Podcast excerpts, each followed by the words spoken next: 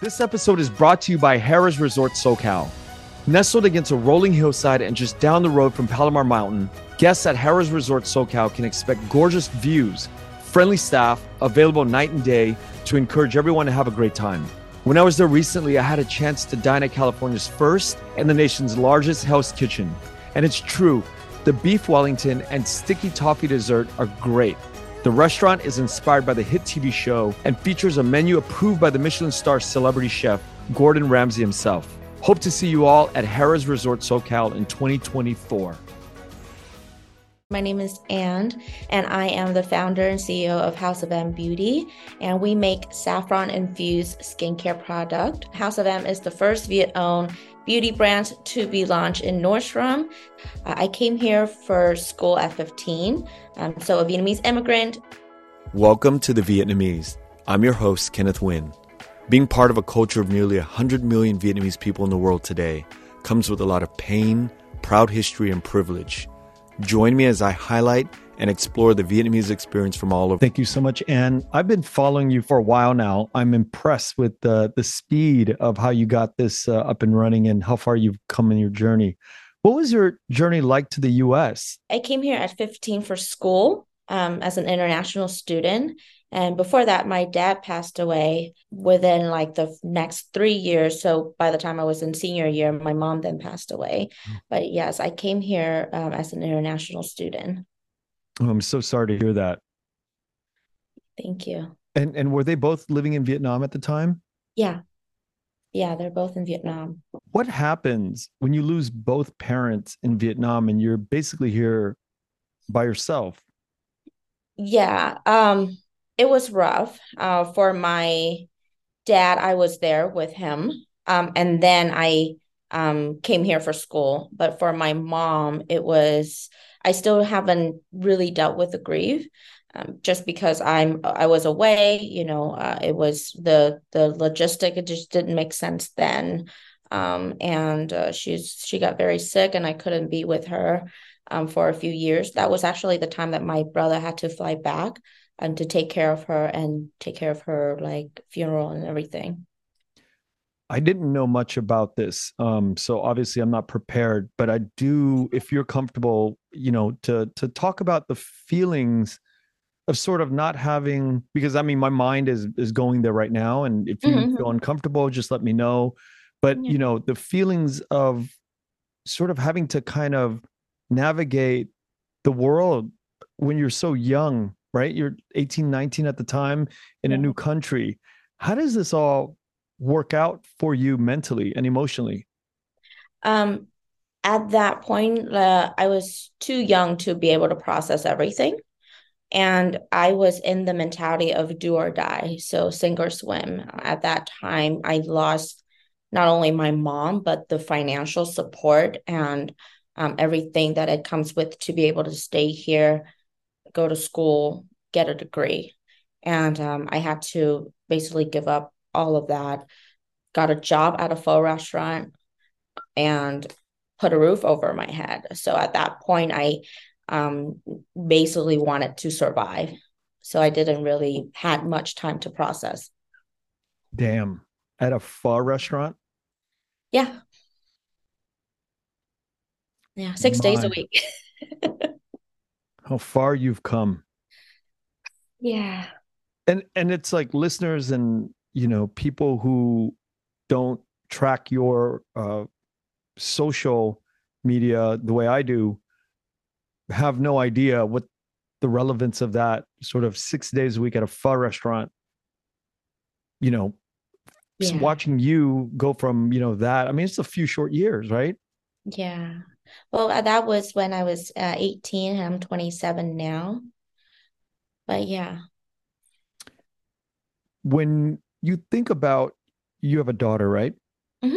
When you think about your daughter and the future of her growing up and having basically everything laid out for her and the difficulties that you've experienced, do you ever think about sort of how easy it's going to be for her and without the challenges that we faced um, as immigrants or you know these second generation kind of watching you know the struggles and going through the struggles your, yourself Do you ever mm-hmm. think about like how easy it is going to be for her and without the challenges that we faced?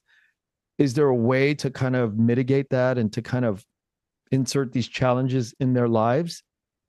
Um, that's a great question. Uh, for me, uh, even though my journey was very rough and I truly believe everything happened for a reason and it led me here, my job here on earth for my children is to give them an easier time emotionally, financially, but at the same time, I have to draw boundaries. So I I'm here to guide but not to lay out their lives for them.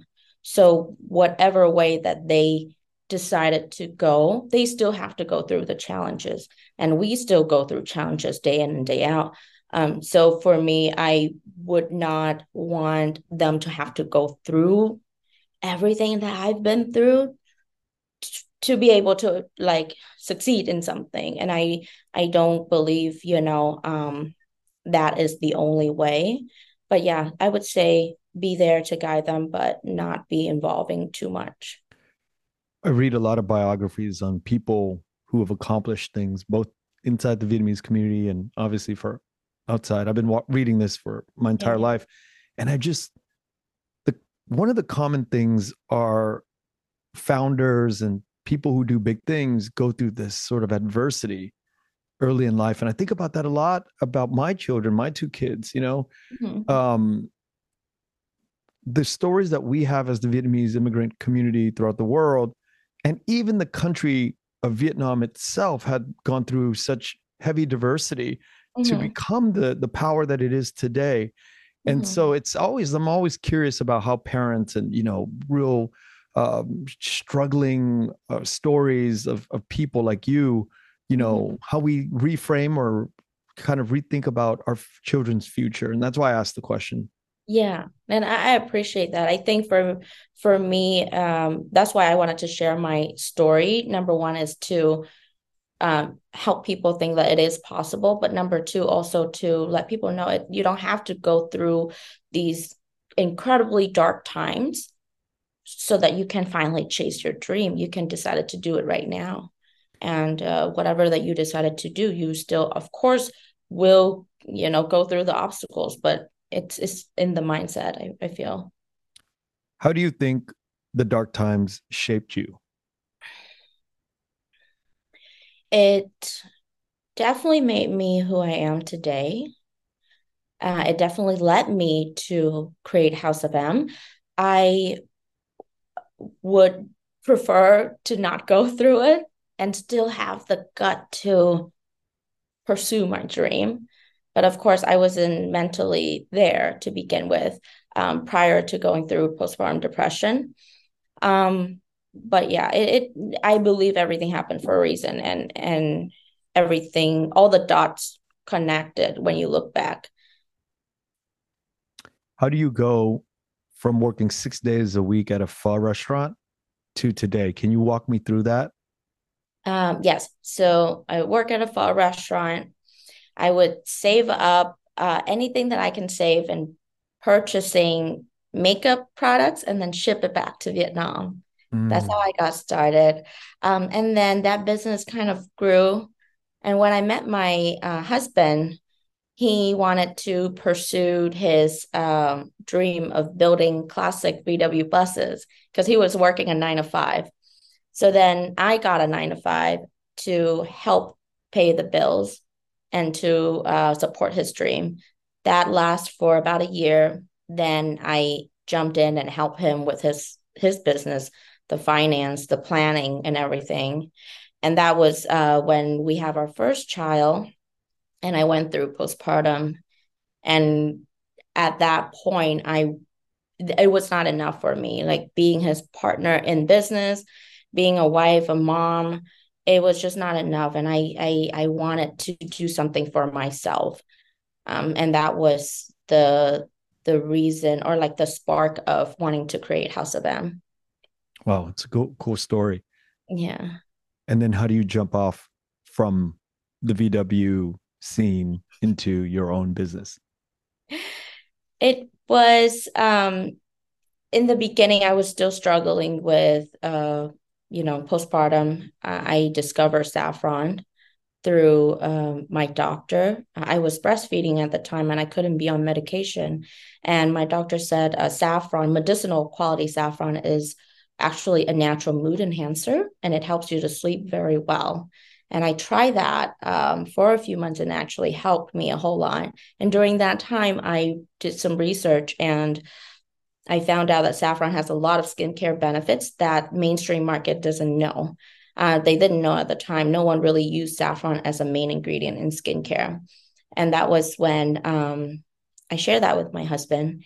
He believed in me enough that um, he said, take uh, our saving that we've been putting aside for our first home and start your own thing. And that was his trust and his like support really fueled me to okay this is what i have.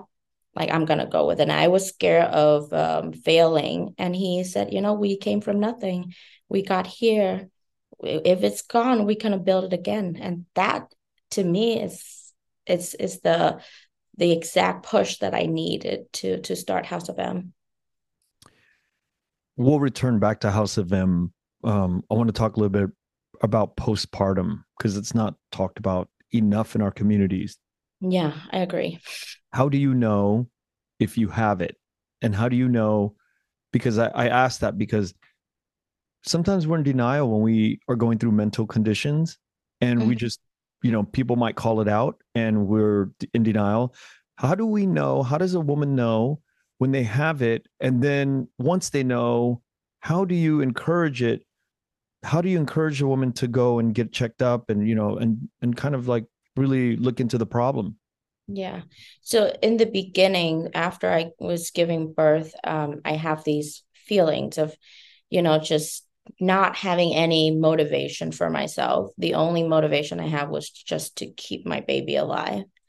Um, and i reach out to this it's a free program in the city like orange county um, they would send, um, a, I think, a therapist to your home um, at no cost and would check up on you every two weeks or so.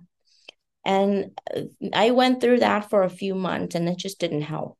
Like I still continued to feel really bad. And that was when I decided to seek like professional help.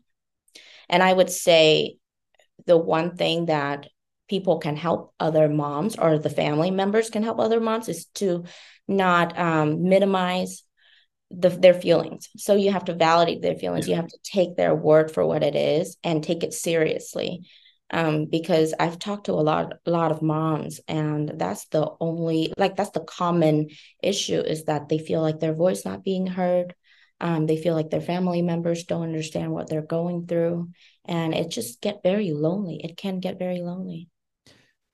I suspect a lot of marriages fail during this time, difficult time, mm-hmm. because men have no clue. I mean, they already, I mean, I'm making generalizations here, but men typically don't understand anything, right? And then to put on this additional pressure that we can't really see, there's mm-hmm. no visual signs, you know, there's no, and men are kind of like, you know, we're kind of bullheaded. We don't want to deal with these tough things that women want to communicate with words and we're mm-hmm. blind to all that i wish yeah. there was a you know these programs that you know before you have a baby you know as a man you should should know yeah. that this is the thing that could happen with with your wife and new mother yeah there's birthing class that people take togethers and things like that but i would say you know be there and support as much as you can and even though sometimes you don't understand it at all and when you when when the woman like step foot out of it sometimes we look back and it looks silly you know but at that moment it's so strong the feelings are there it's strong it's valid and you gotta have to validate those feelings you have to be there and support emotionally and physically and and then reach out for help if you cannot you, you cannot do it on your own yeah I, I guarantee it yeah yeah now all of this was going on in the early days of house of m or did you start it after dealing with your postpartum depression um after so i yeah afterwards i discovered saffron and then i'm just so i was so fascinated with the hmm. ingredient mm. And that was when I started to research working with chemists and finding labs and things like that. Got it. Where'd you come up with the name? M is for miracles. It's to look back on my journey. It, there's a lot of miracles happened throughout the the journey that I can't explain with words. There's helps. There's, you know, if I could have just make one wrong decision, my life would have completely turned a different way. So there's a guidance out there. I keep saying that my mom and dad guided mm. me, but uh, there's a lot of things that happens that you can't really use any other things to explain but the word miracles. It's interesting. Uh, in our culture, we have this idea of uh, fuho, you know, mm-hmm. gone to the other side. Uh, that there's no real translation in English, right? Yeah, yeah, yeah. All you can feel is like there's spirits with you and they guide you through things when you look back in life, you're like, there's so many moments I could have made wrong decisions, you know, but I didn't. So I'm I'm so grateful. Can, can you give me one example of sort of a fork in the road where you know could have really unraveled all the work that you did? It it would have been way back then when I was just alone working in a pho restaurant. I could have easily got into drugs, alcohol. I'm alone here. I and and I was young. I was but I, I didn't. I just work and home and that's it. And I didn't go out and party and, and all of those things. And that's what I meant by the wrong decisions. There yeah. has to be some other force out there that guiding me on this journey. Amazing. Yeah. So you go to chemist and you figure it out and you test it and you mm-hmm. are ready to go to market. Mm-hmm. How does it go from being like, okay, I green light, I like what I developed. Mm-hmm. How do you mm-hmm. take that and then push it to the market? Um, it's it was through the Vietnamese community. So when I started, uh, I was too insecure with my English, so I didn't launch in mainstream. I launched within the Vietnamese community first, and um, we have a lot of Facebook groups on Facebook that people would sell things like clothes, skincare products. So that's how I got started. I just constantly post on there. Um, and then, you know, outreaching to like Vietnamese influencers and um, celebrities. And that was when uh, Ji Thanh Hao got back to me. And she's, um, if you guys not know, she's a very famous Vietnamese singer and uh, she was the only one that responded back to my message and decided to help wanted to try uh, loved it and decided to help yeah i was just going to ask you that you know we're i think as a community we're not quite there yet with the internal support of members that we you know mm-hmm. want to uplift or amplify yet you know and then that culture is changing for sure i'm not saying that it's not there but mm-hmm. in the beginning i think in the first 40 years of our existence you know mm-hmm. in the mm-hmm. united states there's this kind of weird carryover from the old country that we're mm. not really supporting each other and, and kind of pushing. But why do you think that's the case? I would say it was from wartime. It's a natural defense mechanism. It's a lot of individualistic. You came here, you have to survive on your own. You don't actually don't have time or resources or energy to support one another and that's completely okay you build a life for your family you raise your children and now your children are at a better place that they can uplift one another and i think that's a beautiful thing like you've seen this movement within the vietnamese community that now that we bond together we actually yeah. uplift one another and it's it's great yeah there's uh, so many people doing that and it's so amazing you know shout out to lin Kiu yeah you know, over at Ing Foundation, she's doing that. And In Foundation, not In, yeah. but she's doing that and uh, yeah. Jess Vu over Vietnam in Entertainment, you know, yes. all these wonderful women yeah. just really putting it out there for us. Yeah, for sure. And and would think like Ji Lin and Jess have helped me so much um, you know, on this journey ever since like we started decided to branch out to mainstream too. And it's another world of like Vietnamese Americans that I didn't like get in contact with, you know. So like I'm I'm so grateful for all the people that I've met throughout the journey that just decided to help us. Yeah, like I saw you hanging out with Michelle Phan, and that was like a, such a big moment, right? Yes, it was. It was uh, a full circle moment. Uh, when I was in Vietnam, I grew up watching her, and she was the inspiration that, um, wow, that's beauty industry. I love that. I was obsessed with. I still am watching makeup tutorials, skincare hauls, and all that. I didn't care about shoes or clothes, but mm. makeup, skincare was my thing, and that was all thanks to G. Michelle. Wow. Yeah. What What do you think that's in saffron? that is there any scientific properties that is in saffron that's creating all this good stuff for us? Yes, there's actually a lot of uh, data and uh, research. If you ingest it internally, it can um, it is a natural mood enhancer, and it's it's known in the um, OBGYN like community too.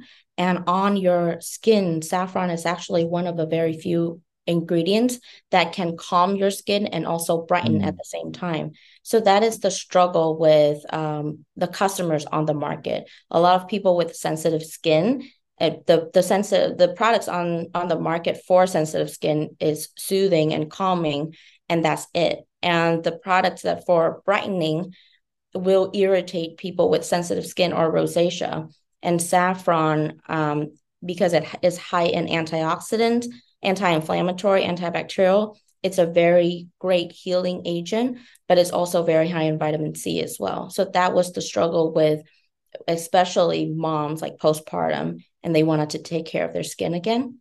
That was uh, my struggle. Yeah. I'm not trying to be funny right now, but I think I need I need some House of M on my skin. Too. Oh yeah. I thought you you came across it already. I'm sorry. I was sending you some. no, no, no, no, no. I'm, you know, no, no, no. That's not what I'm I mean. I I I just think that, you know, a lot of times men are not thinking about skincare, right? Yeah. We just yeah. Some things that we don't and then you know, all these years of drinking alcohol, mm-hmm. drying out your skin and being in the oh, sun. Yeah. yeah. Not wearing sunscreen. Yeah. Big problem. Yeah. Yeah. You know, as somebody who knows nothing about beauty. Like I, I don't know a lot about the beauty market. I just know that there's some major players in the world like L'Oreal mm-hmm. and yada yada yada, all these Revlon, and they dip their toes in everything that you can imagine, from like hardware, like nail clippers to skincare, nail mm-hmm. polish. These are mega mega brands that have been around sometimes for a hundred years, and they're just acquiring all these brands. Mm-hmm. How do you go up against knowing that there's this big ecosystem out there. How do you know that I'm going to do this and I'm going to put every ounce of energy and go for it? Um, that's the beauty of the beauty industry, actually. Now, the customers want something unique. And yes, these are big conglomerates that they own basically everything. But when they launch something, it's to the it's for the masses and it's too broad and uh, there's no differentiation anymore and sometimes that's not the way to go um, for the beauty industry customers start getting overwhelmed with all these brands that there's no point of difference so i would say like find your niche um, niche is actually a beautiful thing and it's not small like people may think it is um, and for me coming from a consumer standpoint i collect makeup and skincare products for so long, I know what's missing on the market and be able to identify that and be able to execute that and translate that to the consumer. That is how you be able to set yourself apart. And I wouldn't say compete because eventually, you know, you mentioned they will acquire other brands. Right. And and that's totally okay with us. Yeah. You know, there's three things that I learned from you uh, by by watching um and I'll get to them but I'll just name them right now so hopefully we can kind of like have this in the conversation the first thing is your ability to network you, the second thing is your understanding of of sort of refinement in the way that your brand identity visual has been portrayed visually. Yeah. And then the third thing is going from like a pho restaurant worker to somebody in the last 20 minutes that we've been talking about really understands business principles very very well. How you can and i would love to hear the the way these three things unfolded for you because you know that's a short amount of time 10 years to kind of pick up all these things without a mentor. I mean maybe you do have it but you know these are very specific skills that women in their perhaps 40s and 50s who've been in the corporate world or have worked for companies that have you know this sort of uh, brand integration or this trajectory how did you learn these three three things? And let's start with the networking because your networking skills are phenomenal yeah I believe that I got that from our community actually. Um, Vietnamese people were just naturally caring. We're naturally very uh, genuine and we pay attention to the small details. So if you have a birthday coming up, you know, you just a small text is means a lot more to somebody than you know things like that. A lot of uh, personalization. Um, and I have to credit that to like our community. I feel like our community and Asian people in general, we're just naturally caring. And we're not like uh, too straightforward, you know, uh, too like 50 50 and things like that. Um, the second part of the visual for House of M, that came from me knowing what's out there on the market and um, distinguish early on what I want to do with House of M. It is a prestige brand because saffron is naturally very expensive. Mm. We also make it in France. Um, that costs 10 times more than making it in other countries. Um, but we abide with the European standards and we can export anywhere else on earth and things like that. I wanted to create something intentional um, truly fill the void and truly is at the high quality. So, in order to sell a high quality product, it cannot be in a packaging that is too cluttery um, or in the, the visual branding that is too colorful or too playful. So those are the things that I distinguished early on. We we went through of course, um, we're still self-funded. So in the beginning, I didn't have big budgets to execute these things, and we had to work with what we got. Um, but finding the people eventually to be able to execute your vision is just as important as like having a vision and not be able to do it. And what the third one was this business uh, sense that you have. the the business sense is uh, I learn a lot from podcasts I learned a lot from just uh, people hearing people's journey and story. I, I obviously didn't ha- uh, go to college, so I couldn't get a degree. Um, but I, you know, mentors is also a great way to um, to learn as well. I have a few mentors, and one of them, she used to be a chief merchant at Sephora for 16 years, mm. and she have been an incredible like supporter of us and really helped guided me through uh, on this journey. I'm blown away that you didn't go to college. I didn't. I, I have a high school degree. Absolutely mind blowing. Yeah. Yeah. Because we in the Vietnamese community so we yeah, put yeah. that academic sort of journey above everything. Mm-hmm. And I sometimes feel like that's a not a good thing to do. Mm-hmm.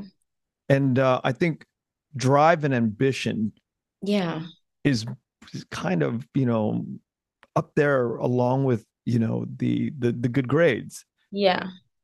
I would say I I would say the more important skill set for me and and for my children would be to be able to analyze and be conscious enough and realizing these are your shortcomings and these are the things that you need to work on. And i 100% believe you have to grow your personal growth in order to grow your business um, and and and be able to work through those. Those are more important for me. Of course grades and and going to school and if you can learn that's totally fine. There's a lot of things i wish i could learn in school now that i run my business um, but uh, the more important ones i would say like live consciously enough to to figure out and perfect yourself along the way. Now i'm going to ask a personal question um, because i see you hanging out with a lot of circles that are very educated. They've gone very far in the vietnamese community. These are leaders amongst leaders in mm-hmm.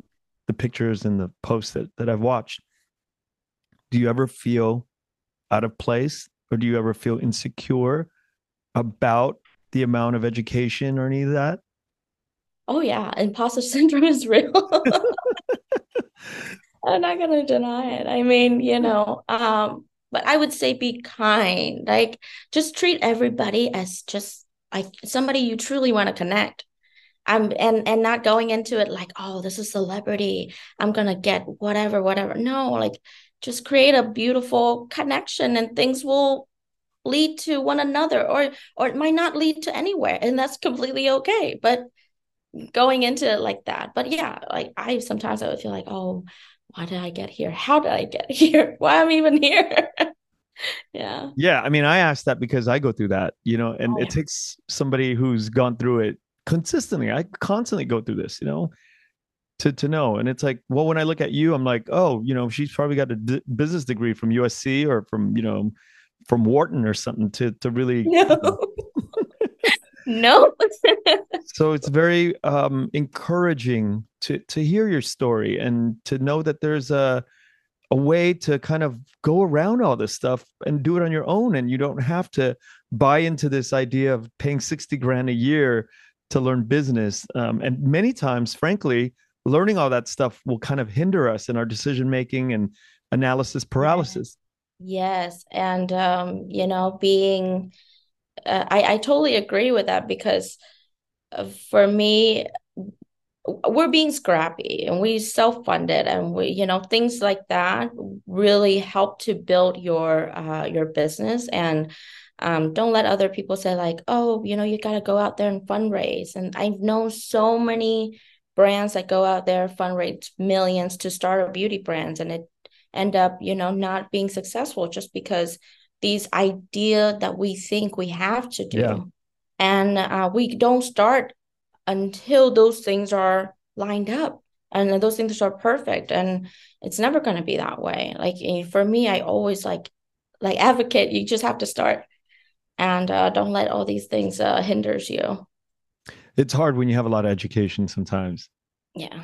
yeah. Yeah. Gets in the way because you're thinking well here's the rule here. Here's the the the way this person did here's precedent over here you know? So let me avoid that. And then but if you do it organically the way you're talking about it perhaps the road leads you down certain paths that organically take shape and they take root and your journey yes. becomes a different thing that you know that's yeah. different from the textbook yes i agree and um i heard somewhere like write your your goals in pens but the steps to get there in pencils and mm. always be open and mindful that like okay one door might be all closed but always have faith that there's it leads you to something else that you don't know like we're our brains we're tiny beings you know we don't know what life will take you but yeah. be open to everything you you show up to a lot of events and functions you know um, i run into you and you know you're all over a lot of places and mm-hmm. as people with family entrepreneurs like us mm-hmm. and artists and how do you manage to kind of um, balance it all out with the families um there's no such thing as balancing number one hmm. Uh, i think people put too much pressure on balancing and doing great at everything and it's sometimes it's just that's not how it is or maybe it's just not how my life works out um, i also have a, an incredibly supportive husband he's and he's uh, an introvert. He loves to stay home. Oh, there you go. yeah, to watch uh, the kids. Um, of course, like sometimes, like you know, we would it, he he would miss me, and I would miss him a whole lot, and we would work that whole out um, on our own time. But yeah, it, it's uh, it's there's no such thing as balancing. Um, it's almost like jugging a bunch of like balls, and some are plastic and some are glass and some days you'll drop the plastic one and it's not so painful, but sometimes you drop the glass one. It's it's really painful. Um, but yeah, motherhood and and running a business is I I don't want to put the pressure that you have to balance everything. It's very wise, very wise and honest to put that out there. Yeah. Yeah, I think because yeah, the the the concept of people is like, oh, you gotta everything has to be perfect, and I'm like, understanding that when you take time away from your family you're not going to be with them but you're doing something else that's also important and when you're there you got to be 100% there and when you're with your children I'm 100% with my children. I, I don't pick up my phone and, and doing other things, you know? You right? No rock at all, right? Hey, you know, that's a saying that in, you can't translate into English either. yeah, yeah, yeah, really can't. Yeah, but you've you've managed to understand that at a, such a young age to to be so frank about. There's no real balance if you're gonna do something and take it to the finish line. Yes, and understanding that relieve a lot of stress, yes. relieve a lot of heartaches um, and uh, it's easier for you to go to the finish line and not give up because there, there trust me there's days that um, i miss my son something you know and and it kills me inside but i i have to put on a scale and is that truly something important for me to be there then i already made a commitment and i have to be there mm. yeah what were some of the most difficult things that you faced in your journey so far? I would say is um people's like um judge the book by its cover. So that was the one main thing that in the beginning I didn't want to put my face out there because you know I'm young, I'm a woman, an Asian woman at that.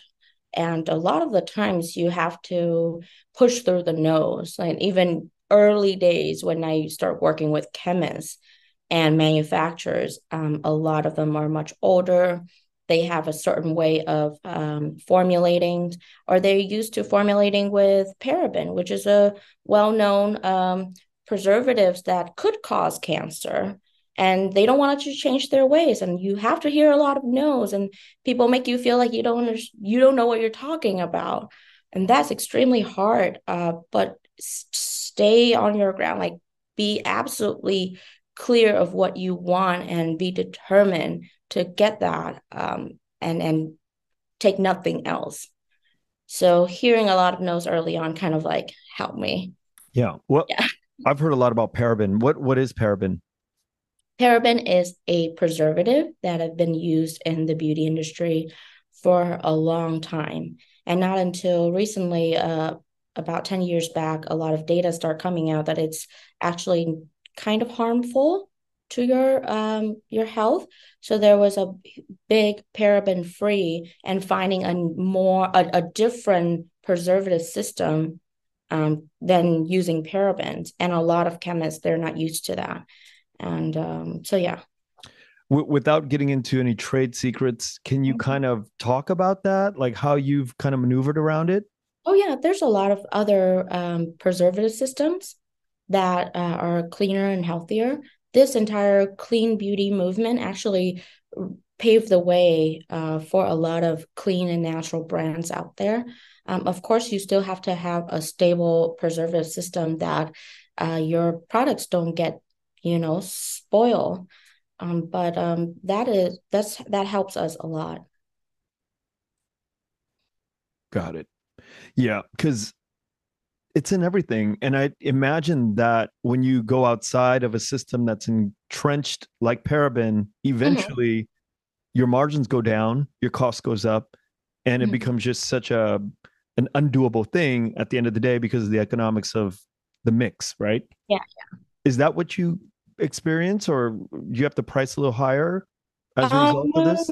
No, it's actually not that. It's actually it was the finding the chemist that um, have experience with mm. formulating with uh, something that's different than paraben, Got and it. there's a lot of options out there. Yeah, that makes sense. And what are the sort of things that scare you today, keeps you up at night with the business? Um, I would say cash flow. it's a, it's a good problem to have. Um, you know, working with the retailers, the the terms are completely yeah. different than selling it to a mom and pop shop or a small boutique. Um, so that is something that you know we're going through, and it is a growing pain. Um, but it's also helped to push me to finally decided to fundraise. So we're going to start our first round uh, next year. Got it.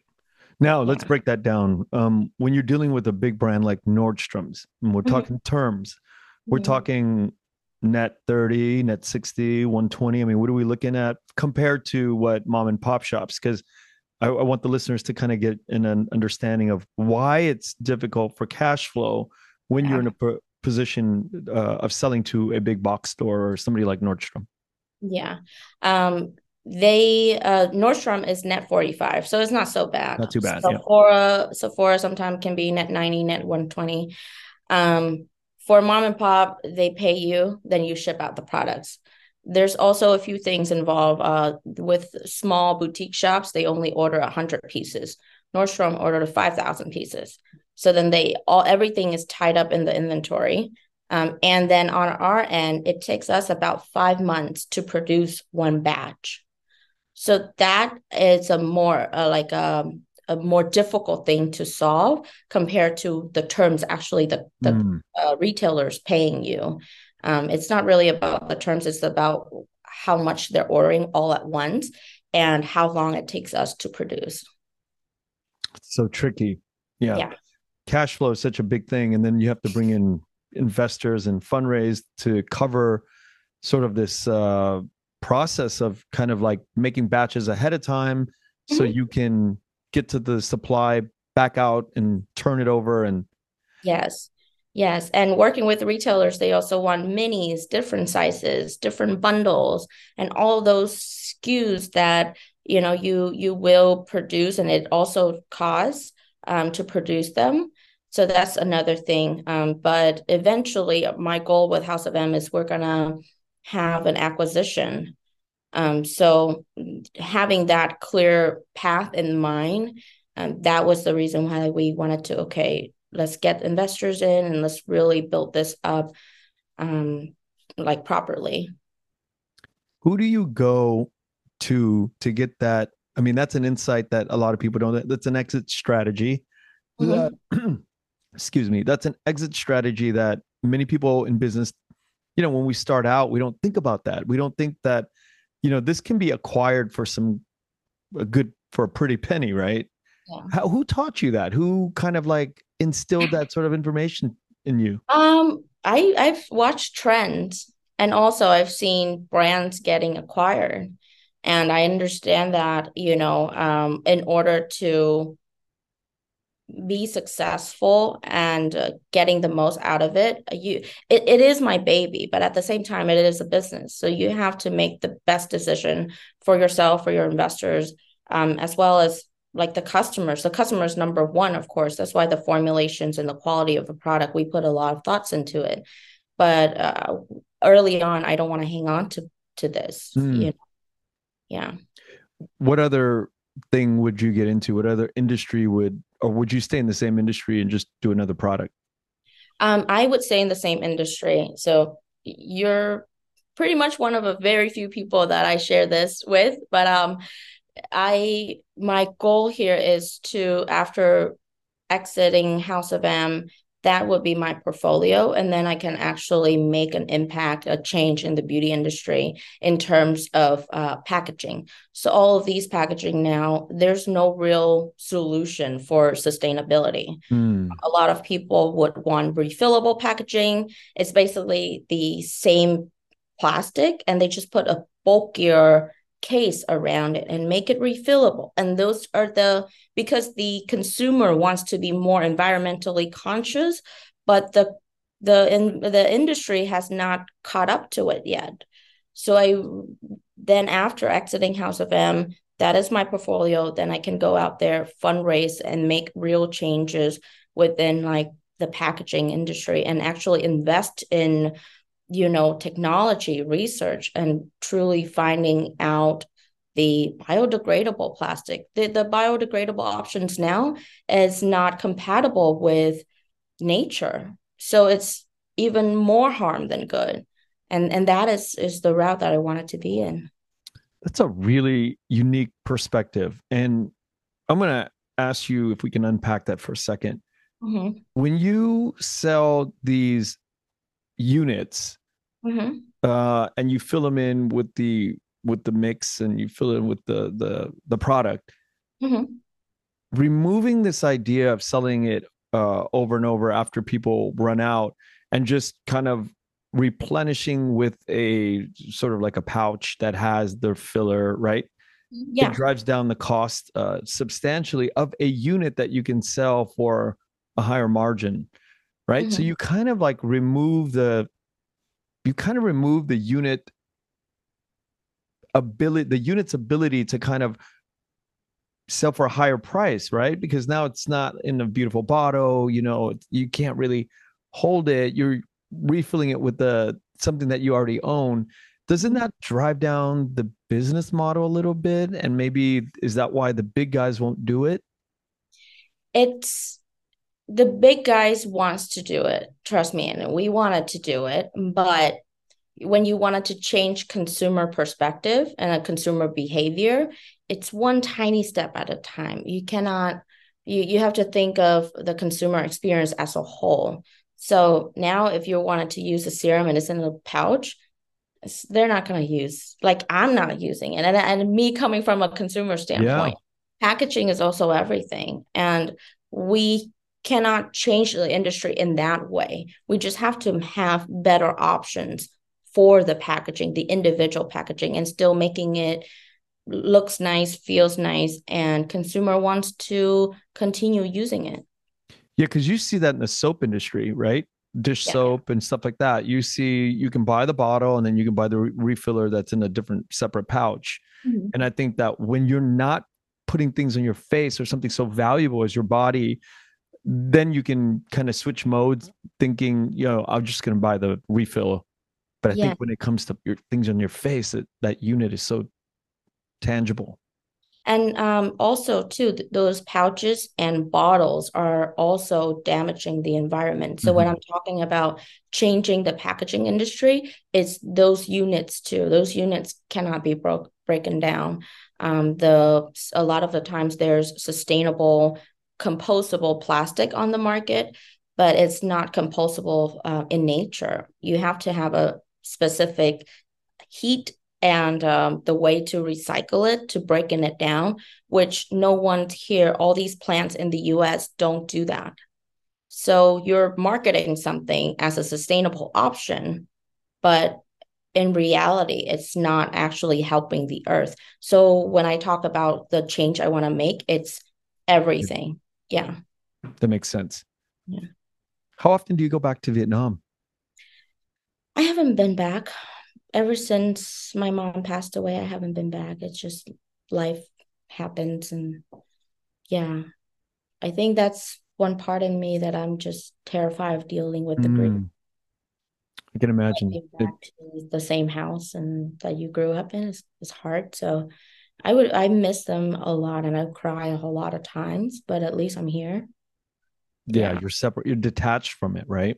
Yeah, yeah. So eventually I will yeah and do you have a lot of family left in vietnam i have my brother um and you know distance like cousins and yeah, yeah. and what about having product in vietnam house of m is there you know is that a distribution um channel that you've you send to yeah um so the small boutiques that we uh, sell to a lot of them ship to vietnam to sell there um, on their own However, as a brand right now, our focus is here in the US market, um, really established within like the retail world. And after that, then hopefully going through, you know, the Sephora channels to be in Southeast Asia and Vietnam and um, Middle East and also Europe as well. Mm, got it. Well, what kind of advice would you give to people who are starting out in business and entrepreneurs? Um, just start. That would be number one thing. Mm. Um, don't wait for everything to be perfect uh, before you start. Um, and you can figure out the perfect things as you go. But number one thing, most important, is just start. If you have an idea that keep you up at night, start working on it. Um, number two would be uh, again working on yourself and analyzing what uh, what's your you know uh, pros and cons and working on the cons so that you can also improve the business. Yeah. You know, I uh have always respected you from afar, you know, just watching how you operate. Um, today, I've gained a deeper understanding of the way your mind works. And um, not that I'm surprised, but I'm definitely impressed in a way that I wasn't expecting. Oh, thank you. Yeah. It means a lot to me.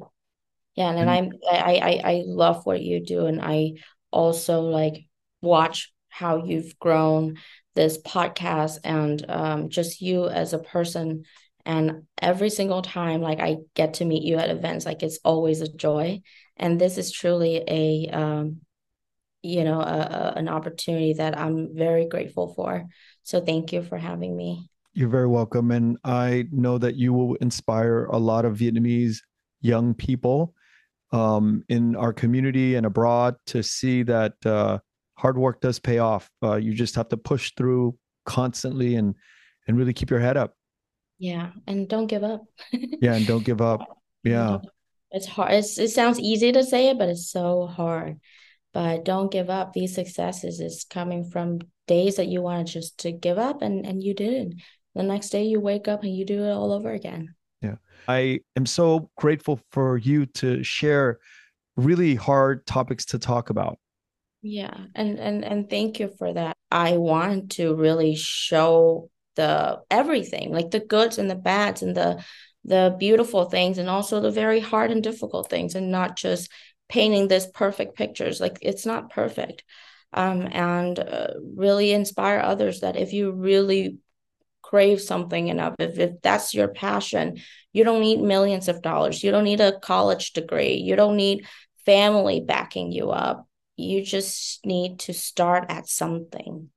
And and that's the the uh, the belief that my dad instilled in mm. me very young like america is the land of opportunity it truly is a really wonderful perspective and you know hopefully we've started here and we will see how you grow and develop uh, in the next few years and come back on to talk about the biodegradable solutions and you know all this other future wonderful ideas that you have and to watch you execute it thank you and thank you so much for having me. thank you anne thank you for listening to the vietnamese with kenneth Nguyen.